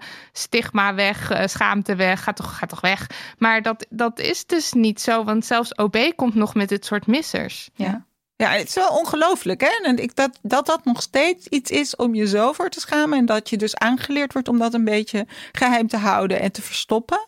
En dat meisjes dat onderling ook doen. Ik herinner me van mijn eigen middelbare schooltijd dat de jongens op een gegeven moment helemaal gefascineerd waren door uh, ongesteldheid. En die gingen dus de hele tijd de tassen van de meisjes uh, afpakken. En die keerden ze dan om. En dan rolden dus de boeken en de pennen eruit. En dan hoopten zij natuurlijk dat er dan ook een toilettasje met tampons uit zou rollen. Of nog beter, dat er zomaar uh, verpakte tampons uit zouden rollen. Wij vonden dat echt verschrikkelijk. Dus wij beschermden onze tassen met hand en tand. Want stel je voor. Nou, ik zou toch zeggen, dat hebben we gehad, dat tijdperk. Maar dat is dus nog steeds wel aan de hand. Nee, en als ja. een, een tamponmerk daar dan ook nog eens in de reclame naar verwijst, ik kan bijna niet geloven. Ja. Nee. Ja. Het is gewoon nog altijd gaande. Wel eventjes een noot, want we, hebben het nu af en toe over jongens, meisjes. En uh, ja. dat wordt ook in je boek wordt dat ook meteen benoemd. Niet alleen vrouwen en meisjes menstrueren of hebben een baarmoeder natuurlijk. Ook non-binaire mensen, transmannen. Uh, dus dat toch eventjes uh, gezegd hebbende nog een keer hardop zodat het maar nog een keer ja, en, uh, en je laat ook een, uh, een transman aan het woord uh, erover. Over ja. um, een baarmoeder hebben. En nee, maar dat is natuurlijk ook heel recent dat, dat mannen kunnen baren. En dat, dat kan dus als een trans man in transitie is, maar de baarmoeder nog heeft. En dan kun je dus een zwangerschap nog bewerkstelligen in een lichaam wat al verder in uh, mannelijk eruit ziet. Dat is heel nieuw. Het zou best kunnen dat dit al veel eerder ook is geweest. Ja, want je hebt natuurlijk in het boek wordt uh, de eerste transman genoemd die uh, een kind heeft gebaard. Maar dat is natuurlijk ja, de eerste transman die wij kennen. Want er zullen duizenden transmannen uh, voor deze transman zijn geweest die ook een kind hebben gebaard. Precies. En op een andere manier ja. misschien het transman uiten. Dat weten we, weten we helemaal niet. Nee. Maar ja, dat is natuurlijk allemaal niet gedocumenteerd, gedocumenteerd. Nee, deze persoon is een Amerikaanse man. Die, die is dus via Google ook vindbaar en is ook in het nieuws geweest als de eerste man die ooit gebaard heeft. Terwijl ik denk dat dat niet zo is. Ik denk ook dat dat al veel eerder is gebeurd. En ook non-binaire personen hebben gebaard. Ja. Dus dat is eigenlijk een beetje raar om één iemand aan te wijzen. Ja, de eerste waarvan het dan nu zo duidelijk uh, in het ja. nieuws is. Ja. Zo kan je het natuurlijk wel zien. Dan eventjes door met alles wat er eigenlijk mis kan gaan met de baarmoeder. Want dat is ook nou niet mis. Wat zijn nou veel voorkomende klachten of aandoeningen? Nou, er zijn dus klachten die ontzettend veel voorkomen en waar toch nog steeds niet zo heel veel over bekend is. Dat is Marlies haar werk. Mm -hmm. Zij is echt hoogleraar in de menstruatiestoornissen. En er zijn, nou ja, dat zijn inmiddels wat bekender, endometriose, maar tot voor kort ook nog zeer onbekend. Dat komt bij 1 op de 10 vrouwen voor. Dat is ontzettend veel. Ja, en zeven jaar duurt het voordat het Het duurt gemiddeld zeven jaar. Ik heb um, ook een, het verhaal van Hilary Mantel in mijn boek genoemd. Die Engelse schrijfster die in de, ik denk, jaren zeventig uh, ontzettend veel problemen had met, uh, met buikpijn en menstrueren. En uh, ze voelt zich ook heel somber en akelig. Nou, die is eigenlijk in een um, psychiatrische inrichting terechtgekomen. Omdat niemand die klachten relateerde aan baarmoederproblemen. En toen ze 27 was, was dit alles dus al vele jaren bezig. 12, 13, 14 jaar toen is pas vast komen te staan dat zij aan een hele, hele ernstige vorm van endometriose leed. Mm. En toen heeft ze ook haar baarmoeder laten weghalen. Omdat het echt, het was zo reddeloos akelig allemaal, dat er was geen andere optie meer. Ja. En al die jaren was dat niet gezien en lag het aan haar. En zeiden de artsen van ja, ze studeerde. Zo'n ambitieuze jonge vrouw, ja, die krijgen overal problemen van. Dat is stress en zo. Dus hij, en ze heeft uiteindelijk tot en met een psychiatrische inrichting aan toe. Dus Ja. het is echt ook niet lang geleden dat nee, dat maar dit nog is natuurlijk gebeurde. nog steeds gaande. Want wat je nu met die bijvoorbeeld long covid, daar hebben we ook onlangs een aflevering over gemaakt. Dat, dan zie je ook weer van ja, maar jij hebt stress. Dus jij, dat is niet, dat heeft niks met die covid te maken. Jij bent gewoon eh, een soort burn-out heb je nu. Het wordt, wordt heel snel al bij vrouwen daarop afgeschoven. En dat geldt ook voor de overgang. Dus heel Ja. veel vrouwen in de Ja. overgangsjaren, opvallend veel, krijgen de diagnose burn-out, worden soms ook naar huis gestuurd met antidepressiva. Terwijl wat er aan de hand is, is een hormonaal probleem. Of het is niet eens een probleem, het is hoe de natuur het helaas dan op, geregeld heeft, dat dat afbouwen van die hele cyclus, dat dat niet zo'n ontzettend vrolijk proces is met soms heel veel ernstige klachten. Maar die, ja, om dan thuis te komen zitten met een depressie, dat is natuurlijk wel wat anders. Dus het wordt vaak gewoon niet gezien en niet gezien. gerelateerd aan hormonale problemen. Het geldt voor endometriose, het geldt ook voor myomen. Dat zijn, eh, dat worden ook wel vleesbomen genoemd. Nou, dat is een beetje een naar woord, want als je denkt aan een boom, dan denk je aan een of ander iets met takken en uitgroeisels. Dat Ja, is het heel vervelend niet. woord, ja. Een heel naar woord. Daarom heeft Marlies ook voorgesteld om dat woord af te schaffen, omdat het eh, hele verkeerde associaties geeft. En zij noemt het spierbollen. Ja. En dat zijn het eigenlijk ook. Het is, het is een soort van uitgroeisel in de spier. Het is een bolletje. Het kan klein zijn, maar het kan ook een vrij grote bol zijn. Het kan op een steeltje zitten of een stengeltje zitten. Maar dat zijn geen bomen in elk geval. Het zijn bollen. Mhm. Eh, dat wordt ook niet altijd onmiddellijk gediagnosticeerd. En, dan kan je daar kramp van krijgen. Of wat voor Ja. klachten moet ik aan denken? als je, een, je kunt die spierbollen kunnen dus in de baarmoeder zelf zitten, in de, in de wand van de baarmoeder. Maar ze kunnen ook eh, in de baarmoederholte zitten. En eh, ja, een baarmoeder is gewend om dat wat in haar zit eruit te krampen Ja. bij een menstruatie of als een kind eruit geduwd moet worden. Dat probeert de baarmoeder ook met zo'n spierbol. En dat leidt tot heel veel pijn en ellende. Ja. Het kan toch ook zijn dat je meer, meer bloed. Want ik, ik dacht Ja. dat ik mijn echoscopie ook kreeg. Omdat, eh, omdat ze op zoek waren naar spierbollen. Nee, klopt. Ja. Dus je hebt ook heviger bloedverlies vaak daarvan. En meer Ja. pijn en meer krampen. En nou ja, kijk, hevig bloedverlies, dat kan van allerlei oorzaken hebben. En het is niet altijd. eh, het kan veroorzaakt worden door zo'n myoom, door zo'n spierbol. Het kan natuurlijk ook endometriose zijn. Het kan ook gewoon zijn dat, of gewoon tussen aanhalingstekens, dat jouw baarmoeder daarvoor voor hele extreme bloedingen zorgt. Dus Marlies eh, krijgt patiënten op haar spreekuur en moet, dan moet eerst uitgezocht worden wat er eh, aan de hand kan zijn. ja. Ja, en soms, soms is het gewoon zo. Ja, en het komt ook wel voor, maar ik weet niet of, of het bij jou heel vroeg was. eh, maar je hebt in die eerste jaren dat een meisje ehm, net begint te menstrueren, eh, is er nog niet altijd een ijsprong. Ehm, dat is bij sommigen wel, maar bij anderen niet. En dan heb je soms dat het maar door blijft bloeden. En dat heet menorrhagie de jeune vierge. En dat is het best een heel akelige aandoening, omdat je bent dus nog heel erg jong. Je wordt voor het eerst ongesteld. En het is meteen ontzettend extreem met heel, heel, heel veel bloed. Dus dat is vaak ook veel pijn. Maar het is een ontzettende schok als je van, van de allereerste keer af aan meteen te maken hebt met zulk heftig bloedverlies. Dat komt ook redelijk veel voor. Dan, dat moet gewoon, meestal is het beste om dat toch te behandelen met iets van hormonen, van de, eh, de pil. En als je dat dan een jaar of anderhalf jaar doet, dan is daarna, kun je er ook rustig weer mee stoppen als je dat wil. En dan is die cyclus inmiddels normaal geworden. En zijn er wel ijsprongen en neemt dat enorme bloedverlies ook af. Ja, ik had daar ook nog nooit van gehoord, maar het lijkt me heel naar als je op je dertiende in zo'n heel bloedbad te maken hebt elke maand. Ja, en Ja. vervolgens dat de omgeving eh, niet altijd eh, doorheeft hoe heftig het natuurlijk is. Want je, ja, je kan het ook niet altijd zien. En dat de reactie ook veel is, wat ook echt in jullie boek wel veel voorbij komt, is dat hoort er nou eenmaal bij. Ja, dat is dus echt een zinnetje wat de hele tijd gebruikt wordt als het over deze problemen gaat. En dat zinnetje, dat geven wij eh, aan elkaar door als vrouwen en vriendinnen. Dat geven moeders aan dochters door en tantes aan nichtjes en huisartsen aan patiënten. En iedereen gebruikt dat geruststellende zinnetje. Ja, bloed en pijn hoort er nu eenmaal bij. En het is maar tot op zekere hoogte waar. Want je moet eerst eigenlijk vaststellen of het normaal is wat er in jouw geval gebeurt. En niet alle pijn en bloed hoort erbij. En sowieso, hoezo zou heel veel pijn erbij moeten horen anno 2022? Mhm. Er zijn allerlei oplossingen mogelijk. Dus het is heel jammer dat we nog steeds, en dat geldt ook voor de overgang, er wordt ook heel vaak, ja mevrouw, ja, dat is nou eenmaal zo, dat hoort er nou eenmaal bij. Dus heel Mhm. veel van de best wel pittige problemen waar vrouwen mee te maken hebben, worden weggewimpeld. Ja, En je kan je echt afvragen, en ik vraag het me ook af, wat als mannen dit soort pijn hadden? cismannen, ja, precies. Ja, Zouden, dan, eh, zouden we er dan ook op deze manier over praten? ja. ja. Of waren er dan al lang allerlei remedies? ja, en dat zoiets als endometriose dus zeven jaar duurt, dat, zal, dat zit hem natuurlijk deels in dat er eh, niet altijd evenveel geld naar onderzoeken eh, gaat. Maar ook natuurlijk deels in als jij jezelf hebt wijsgemaakt, het hoort erbij. Of ik moet me verbijten. Of nou ja, ik lig er nou eenmaal twee dagen af in de maand. Dan zal je ook minder snel die stap nemen. En ook jezelf misschien makkelijker ja, weg laten sturen. Nou wil ik niet de schuld bij de patiënt leggen hoor. Maar dat je al sneller denkt, oké, nou als iedereen zegt het hoort erbij. Dan hoort het erbij, ja. Nou ja, zo'n zinnetje, het hoort erbij. Eh, dus het positieve ervan is, het is ook geruststellend. En eh, als een huisarts dat tegen je zegt van, joh, vervelend, maar het hoort er gewoon bij.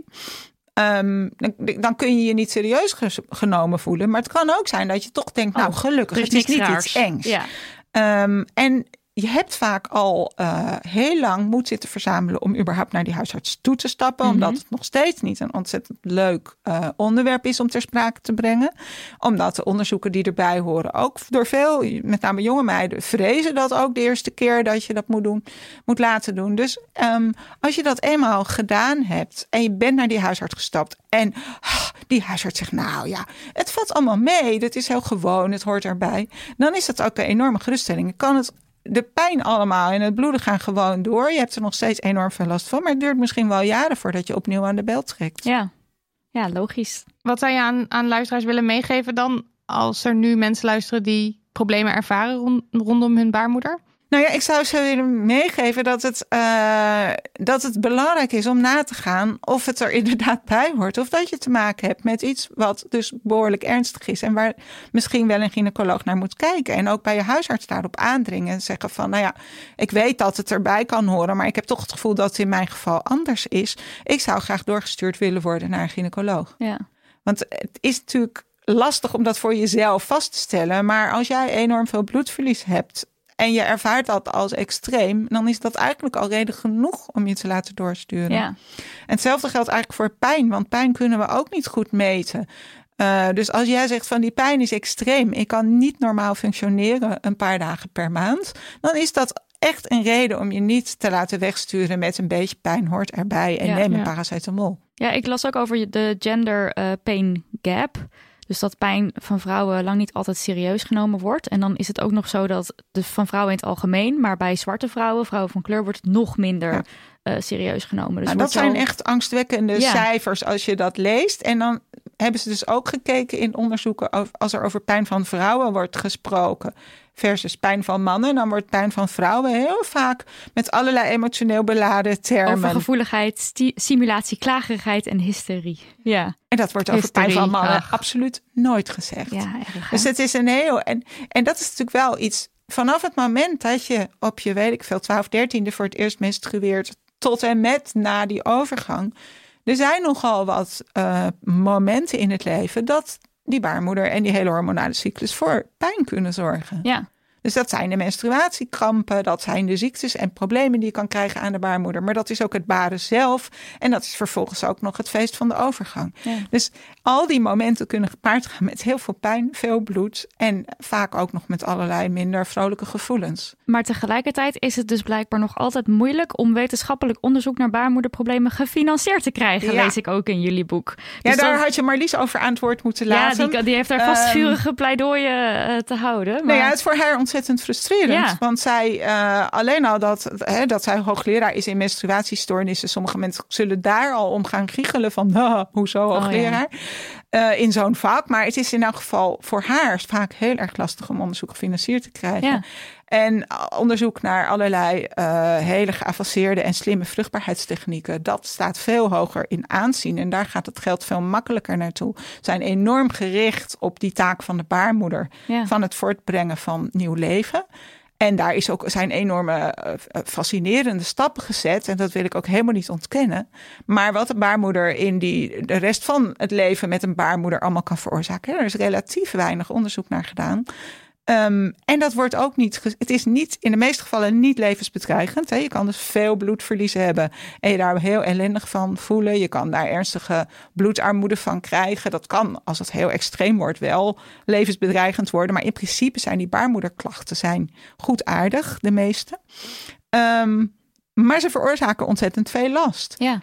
Maar dus voor het onderzoek is dat al een beetje lastig. Want we zeggen, nou, het hoort er gewoon bij. Um, het is niet levensbedreigend. Dus kom, laten we het geld in kanker steken of zo. Ja, maar wat. ja, ja, ja ik had dus wel gelezen, dat had iemand naar ons doorgestuurd, dat in Frankrijk nu er geld is vrijgekomen voor endometriose. En dat was al een goede klap geld ook, geloof ik. Ja, dat is een enorme klap geld. Er zijn ook meteen in, uh, in de Tweede Kamer ook vragen over gesteld van moeten wij dat niet ook gaan doen.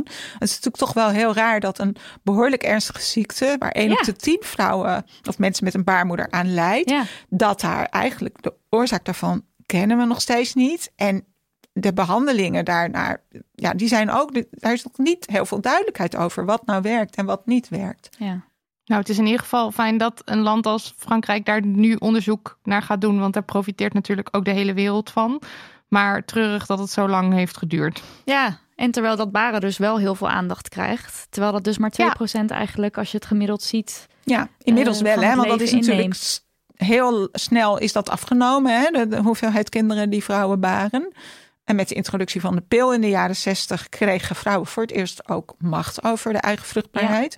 En vanaf dat moment zie je ook dat het uh, kindertal daalt. En dat vrouwen ook zeggen van nou, er zijn ook andere leuke dingen in het leven dan alleen maar baren. Dus kom, laten wij een carrière hebben. Um, of op reis gaan of andere dingen doen. Dus het, het ja, het aantal kinderen dat vrouwen gemiddeld nog baren is in, in, in elk geval in dit deel van de wereld laag. En de rest van de tijd leef je met dat orgaan. En dat kan best een hoop last bezorgen ja. in die tussentijd. Oh, ook trouwens altijd goed om te noemen. Ga dat onderzoek doen als je uitgenodigd wordt voor de baarmoederhalskanker uh, swipe. Of swap, hoe noem je dit? Ja, bevolkingsonderzoek ja. vanaf je dertigste. Ja, want het baarmoederhalskanker, dat merk je niet zo snel. En als dat... Uh, als, als je daar inderdaad kwaadaardige cellen hebt zitten die zich gaan ontwikkelen tot kanker, uh, dan dat is wel belangrijk om daar op tijd bij te zijn. Ja. Als je dat namelijk ja. bij het bevolkingsonderzoek, uh, als het dan gezien wordt, dan is behandeling betrekkelijk eenvoudig en ben je er ook zo weer vanaf. Ja.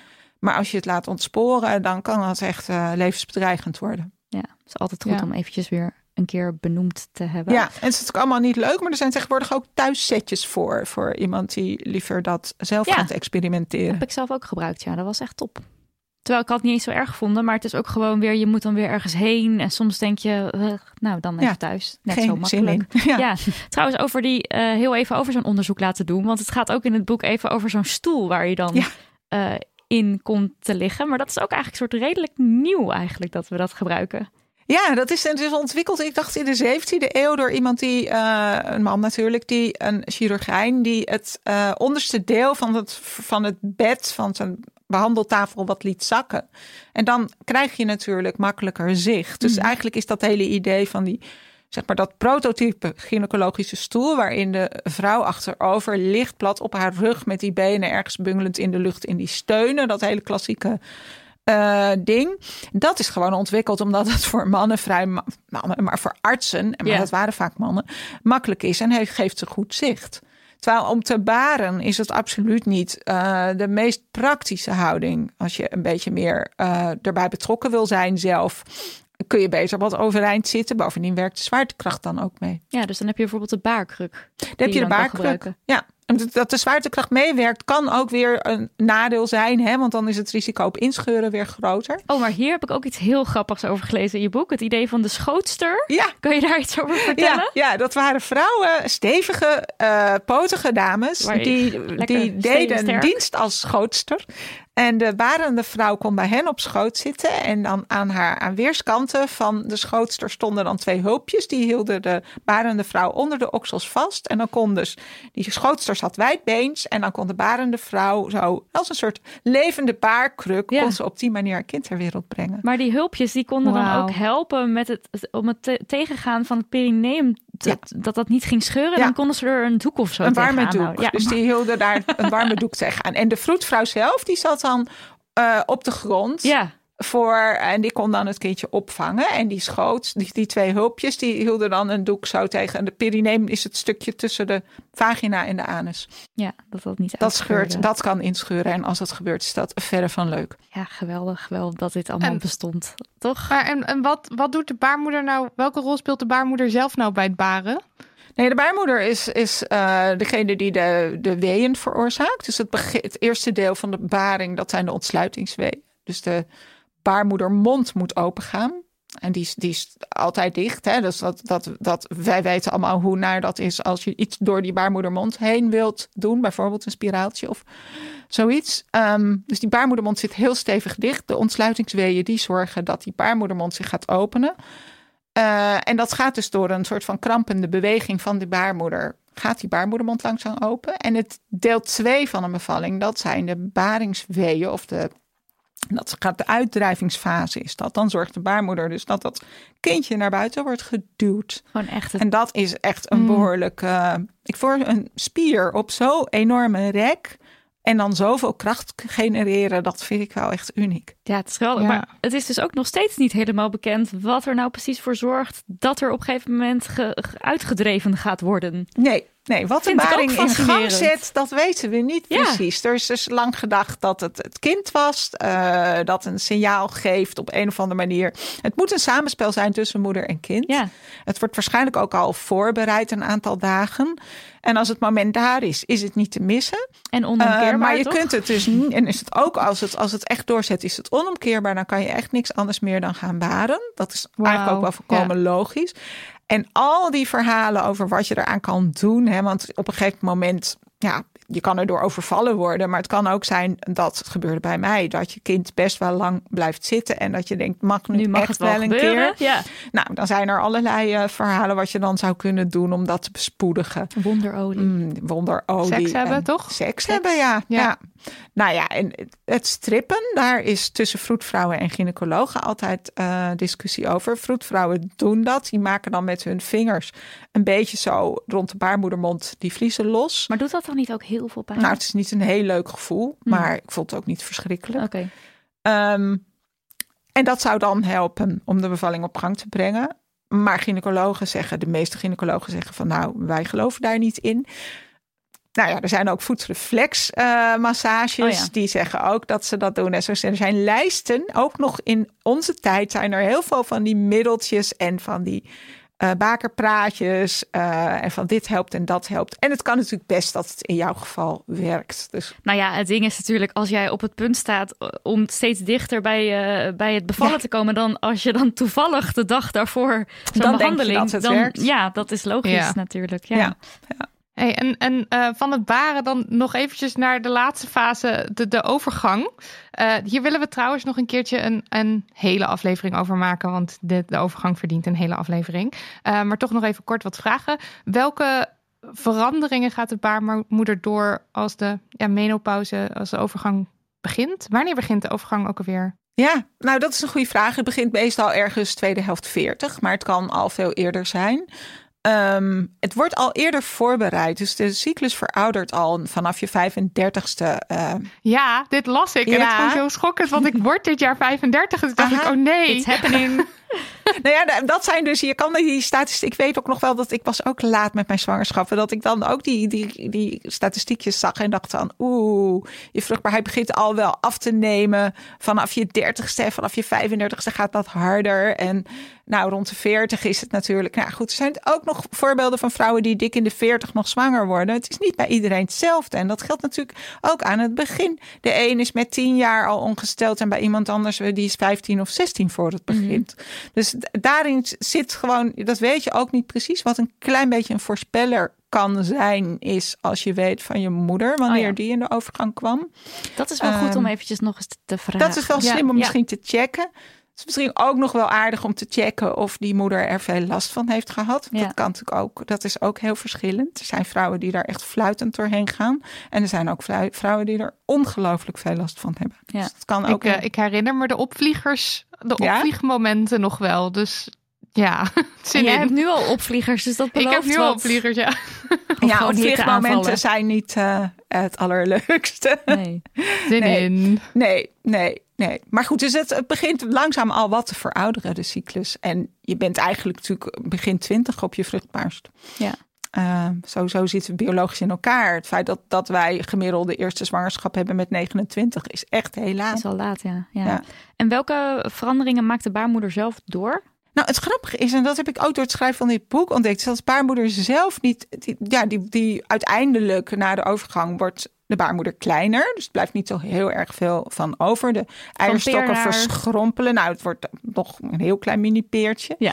Ehm, nou, ik heb toevallig mijn eigen eh, baarmoeder laatst wel gezien op een echo. En dat- zag dan wel kleiner uit, maar wel heel, nog heel mooi die vorm. Leuk. Ehm, dus de baarmoeder wordt kleiner. Maar als je het zou willen, want het, de reden waarom de baarmoeder buiten bedrijf raakt, is dat de hormonale aansturing ophoudt. Hmm. Eh, maar als je het zou willen, zou de baarmoeder haar werk nog wel kunnen doen. En dat is een soort fascinerend feit wat ik echt niet wist. Ba- baarmoedertransplantatie is tegenwoordig mogelijk. Als een jonge vrouw geen baarmoeder heeft, bijvoorbeeld zonder baarmoeder geboren is, of haar baarmoeder eh, kwijt is geraakt door een ziekte, of kanker of wat dan ook. eh, en zij zou via een baarmoedertransplantatie zwanger willen worden, dan zou je dat dus aan de moeder kunnen vragen. Ook als die moeder al na de menopauze is. Als die baarmoeder bij de moeder wordt weggehaald en die wordt in het lichaam van een jonge vrouw geplaatst en de hormonale aansturing daar is gewoon nog intact, dan komt die baarmoeder weer helemaal tot leven. En kan gewoon. Dus je kunt dan, en dat is dus ook al gebeurd, je kunt dus dan eh, als vrouw, als jonge vrouw, kun je zwanger worden met de baarmoeder waar je zelf uit voortkomt. Het is echt, Ja, ja, ongelooflijk. ik Ja. vind dat echt zo'n Ze zijn zo fascinerend ver verhaal. met alles. Ja. Ja. En dat, dat gemiddeld bij baarmoedertransplantatie zwangerschappen, dat 80% van de zwangerschappen succesvol is. Dat is toch ook. Dat is Wat ontzettend veel. Ja, dat Ja. wordt dan met IVF meestal eh, gedaan, maar het, het, het, gaat, het lukt dus goed.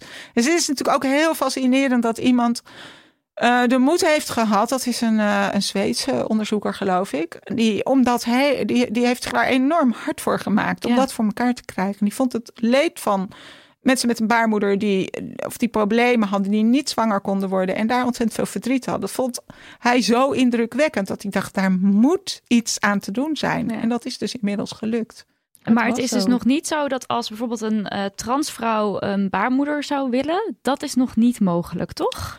Nee, volgens mij nog niet. Maar het- dat kan misschien op den duur ook. Maar het is ingewikkeld. Want een, in, een, in het lichaam van iemand die als vrouw geboren is, eh, heb je dus die zit baarmoeder. En een van de belangrijke aspecten van die baarmoeder zijn ook de speciale bloedvaten waarmee Ja. die baarmoeder verbonden is. En dat speciale bloedvat, dat is een heel dik bloedvat.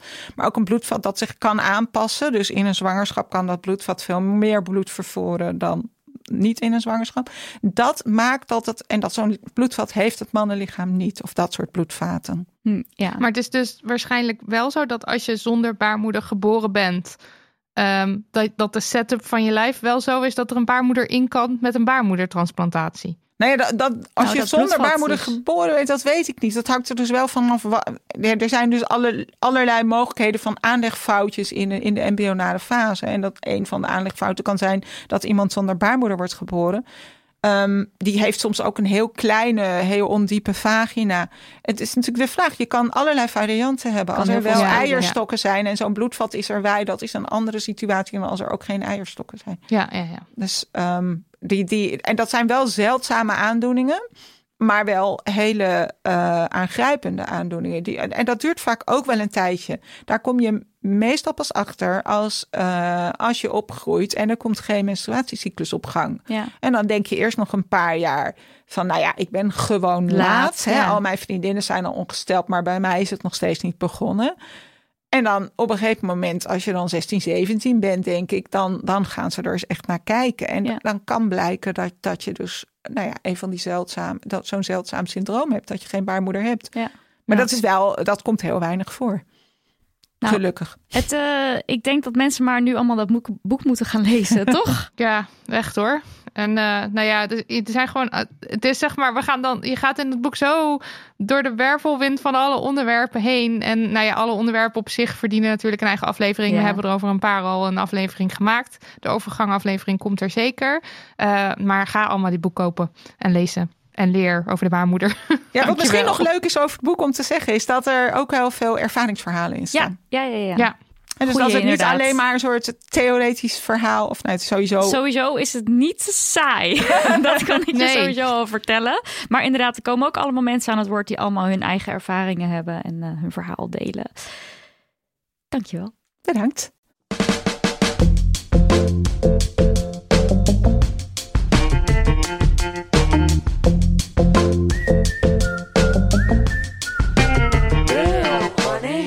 Tijd voor onze afsluitende rubriek, de Damn Honey Yes, de Damn Honey No. Marilotte, jij hebt de no deze week. Waar werd je boos van? Ja, ehm, even een trigger warning voor ik begin. Want ik eh, ga het hebben over seksueel geweld of, eh, en, en verkrachting in oorlogen. En in het bijzonder eh, de oorlog in Oekraïne. Ik vind het een heel zwaar onderwerp. Ik ben er ingedoken, maar het is gewoon, ja, het is, het is vreselijk. Ehm, want eh, nou ja, de, Oekraïne, eh, de oorlog in de Oekraïne duurt, eh, duurt voort. Ehm, en er komen steeds meer verhalen bovendrijven over, over seksueel geweld. Door ehm, het Russische leger tegen het Oekraïense volk. Wat ik voornamelijk nu lees is tegen Oekraïense vrouwen en meisjes. Soms wordt het woord kinderen ook wel gebruikt. Ehm, ik weet niet of dat compleet is. Ik denk ook wel dat het misschien tegen, nou ja, mannen, non-binaire mensen. Um, maar het lijkt er dus op dat verkrachtingen uh, door het Russische leger worden ingezet als oorlogswapen. En dat gebeurt vaker, zo niet altijd, uh, in oorlogen, dat seksueel geweld wordt ingezet als wapen. Um, ik kwam een boek tegen van Christine Lam. En zij heeft het boek geschreven Our Bodies, Their Battlefield, What War Does to Women. Ze heeft het dus voornamelijk over uh, vrouwen en meisjes. Um, en haar boek gaat over oorlogsverkrachtingen wereldwijd. Zij noemt het het goedkoopste wapen dat de mens kent. Ik heb dit boek niet gelezen, maar wat ik er nu over gelezen heb, is het uh, wel echt een, een tip als je hierin zou willen verdiepen. Um, ja, ik weet, ik weet niet zo goed wat ik moet zeggen, want ik ben er gewoon erg van onder de indruk dat er um, zulke ernstige uh, verhalen zijn. Uh, het is verboden om om mensen te verkrachten, ook in de wereld van de oorlog. Er gelden wetten. Um, je mag niet verkrachten, seksueel geweld gebruiken. En iedereen die dat wel doet en iedereen die medeplichtig is aan zulke daden, die pleegt oorlogsmisdaden. En uh, de vreselijke verhalen over seksueel geweld en over verkrachtingen die nu naar boven komen, die worden zoveel mogelijk gedocumenteerd. Uh, bijvoorbeeld door de organisatie Human Rights Watch. Je kan op hun website best wel gedetailleerde verhalen vinden. Ik zal er verder niet te diep op ingaan. Um, maar nu veel gebieden, dus bijvoorbeeld rondom Kiev um, en uh, in, in Bucha bijvoorbeeld, weer worden verlaten, uh, wordt de schaal van, uh, van dat seksueel geweld wel steeds duidelijker. Ik ben helemaal emotioneel van. Um, nou ja, tussen de lichamen die daar gevonden worden zitten bijvoorbeeld veel kinderen met sporen van seksueel geweld.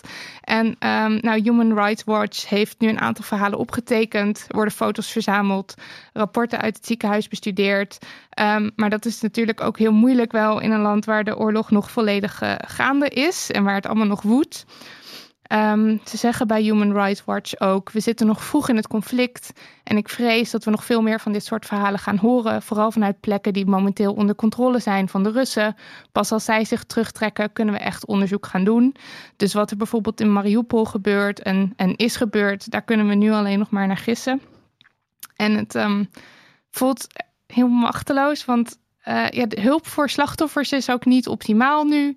Uh, er speelt natuurlijk alsnog ook heel veel schaamte, angst voor stigma, vernedering. Uh, waarschijnlijk komt lang niet iedereen met diens verhaal naar buiten. Er is een hele groep men, grote groep mensen een, een onbeschrijfelijk trauma aangedaan en hun leven is verwoest. Een samenleving is ontwricht. Um, nou ja, ja, wat ik erover wil zeggen is nog... het is goed dat de verhalen worden vastgelegd... en dat er getuigenissen worden afgenomen... Um, in de hoop dat de daders uiteindelijk ooit berecht zullen worden... voor het internationaal strafhof. Um, ook al is dat dus heel, heel moeilijk en die kans is klein. Volgens mij is um, verkrachtingen uh, zijn ook niet, nog niet zo heel erg lang... daadwerkelijk voor de wet verboden. nou ja, het is ook dus moeilijk om misdadigers te berechten... Nou, Plan International is bezig met uh, medische en psychologische hulp bieden aan, uh, aan de slachtoffers. Um, ja, ja, wat kan ik erover zeggen? Het is verschrikkelijk. Het is vreselijk. Ja, ja, dat is het. Ja. ja. Het is gewoon een heel zwaar onderwerp. Nou ja, en ook de ongewenste zwangerschappen die hieruit voortkomen, ja. moet je voorstellen. Ja, dat, dat, dat las ik dus ook nog ook over, uh, ook in dat, uh, over dat boek van Christine Lam. Dat ook uh, zeg maar de ongewenste zwangerschappen die daaruit voorkomen. Ook dat is een soort, is een manier om, om een bevolking, om slachtoffers te controleren en constant weer te confronteren met wat hen is aangedaan. Het is, het is echt. Nou ja, ik zet wel een linkje naar dat boek neer, want dat lijkt me een enorme um, eye-opener ook. Uh, Nidia, vertel even wat leuks. Ja, uh, iets, uh, iets lichters. ik, heb, ik heb er twee. De eerste zou ik even kort houden. Er is vanaf nu een waarschuwingsplatform voor sekswerkers in Nederland. Ugly Max heet dat. En daar kan je geweld melden en waarschuwingen over gevaarlijke klanten krijgen en je klanten checken. Dat bestond dus nog niet. En ook als je zoekt op meldpunt sekswerker, dan krijg je juist allemaal meldpunten waar je dus sekswerkers kan, ja, soort van aangeven of zo. Zo van, oh, ik denk dat mijn buurvrouw... Dus zeg maar juist iets wat niet sekswerkers beschermt... Dat krijg je dan. Nou, dus laten we ervoor zorgen met z'n allen dat uglymax.nl lekker hoog in de ranking gaat komen als je op Google zoekt. Uh, zodat het vak uh, veiliger uh, wordt. Dan mijn andere Damn Honey heeft te maken met abortus. Dat is natuurlijk ook een onderwerp wat bij jou in, in jullie boek ook goed uitgebreid besproken wordt. Uh, en je bent ongetwijfeld op de hoogte van het bestaan van de abortusbuddies in Nederland, ja? Dat is een initiatief wat uh, alweer eventjes geleden gestart is hier in Nederland in 2019 door de bovengrondse in samenwerking met het Humanistisch Verbond en het Nederlands Genootschap van Abortusartsen. En abortusbuddies, dat zijn dus vrijwilligers die op verzoek van bezoekers begeleiding kunnen bieden naar de kliniek. En tegenwoordig is het een zelfstandige stichting geworden. Dat heet Stichting Samen naar de Kliniek. En zij zetten zich ervoor in dat niemand dus alleen uh, zich alleen hoeft te voelen of alleen naar de kliniek hoeft. Uh, het is deels, deels bedoeld als een soort schild tegen de anti-abortusdemonstranten, die ook helaas in Nederland nog altijd uh, hun ding doen. Maar ook als steun en toeverlaat. Want er zijn ook natuurlijk mensen die naar de kliniek gaan en uh, daar verder met niemand over kunnen of durven of willen spreken. En op die manier hebben ze dan toch iemand bij zich. En wat dan nu uh, specifiek de yes is, is dat de stichting gaat uitbreiden naar Utrecht. Want ze waren al actief in Den Haag en Rotterdam. En het idee is dus ooit om overal waar een kliniek gevestigd is, dat je daar ook een buddy kan aanvragen. Maar nu gaan ze dus beginnen met het uh, opzetten in Utrecht. En als je dit nou hoort en denkt, ik zou me best wel willen aanmelden als vrijwilliger, dan kan dat tot zaterdag 30 april. En dat kan via de link die ik in de show notes zet. Dus dat is op demmoney.nl slash aflevering 91. En ook heel goed om te weten, vanaf de zomer, dus ongeveer midden juli 2022, kan je als bezoeker van de uh, kliniek, dat is het Vrelinghuis, kan je dus een abortusbuddy aanvragen. En dat gaat via samen naar de kliniek .nl. Dus nou ja, het lijkt me belangrijk dat zoveel mogelijk mensen dit initiatief weten. En uh, ja, wil je vrijwilliger worden, geef jezelf op. Heel goed initiatief. Ja. Dit was aflevering 91. Corine, dankjewel. En uh, biografie van de baarmoeder ligt nu in de boekhandel. Ja, Marlies ook uh, bedankt uh, in, in, ja, op afstand. ik hoop dat ze voelt dat ik nu dit zo naar haar toe In spirit. Ja. Uh, nog een reminder: vergeet vooral niet om een kandidaat op te geven voor de Ribius Pelletier Penning. Uh, of dus om je aan te melden als abortusbuddy. Bedankt Daniel van de Poppen, Lucas de Geer en Lisbeth Smit voor de edit, de jingles en onze website damnhoney.nl, waar je ook de show notes kunt vinden. En uh, ook nog eventjes heel erg bedankt voor alle mensen die ervoor zorgen dat het transcript van aflevering 90 met Anja Meudebelt in no time op onze website stond. Uh, dat zijn Paula, Julia, Vera, Anouk, Imke, Holly, Juliette en Jenny. Dank jullie wel. Ja, geweldig. Dank jullie wel. Spread the word. Uh, zorg dat die transcripts maar elke keer weer gefixt worden. Ja, dat is heel belangrijk. Um, je kunt ons ook nog steunen op petje.af slash damhoney. En uh, daar kun je luisteren naar zeer exclusieve Damn Honey uh, content. Een Damn Honey spin-off, if you will. Uh, je doet het er maar bij, de podcast noemen we hem. en volgende week hebben we een heuse gast... die ons onze astrologische staat van zijn gaat uitleggen. Wil je dat missen? Nee, dat wil je niet. Voor een eurotje per maand kun je meeluisteren. Of je mist het wel, hè? Dat mag ook. Ja, precies. Zelf weten. Zelf weten. Doei! Doei. Dag. Nog even over die grootse en epische muziektheatervoorstelling. Het achtste leven voor Brilka is een marathonvoorstelling van 5 uur. Koop je tickets voor deze bijzondere theateravond via oostpol.nl.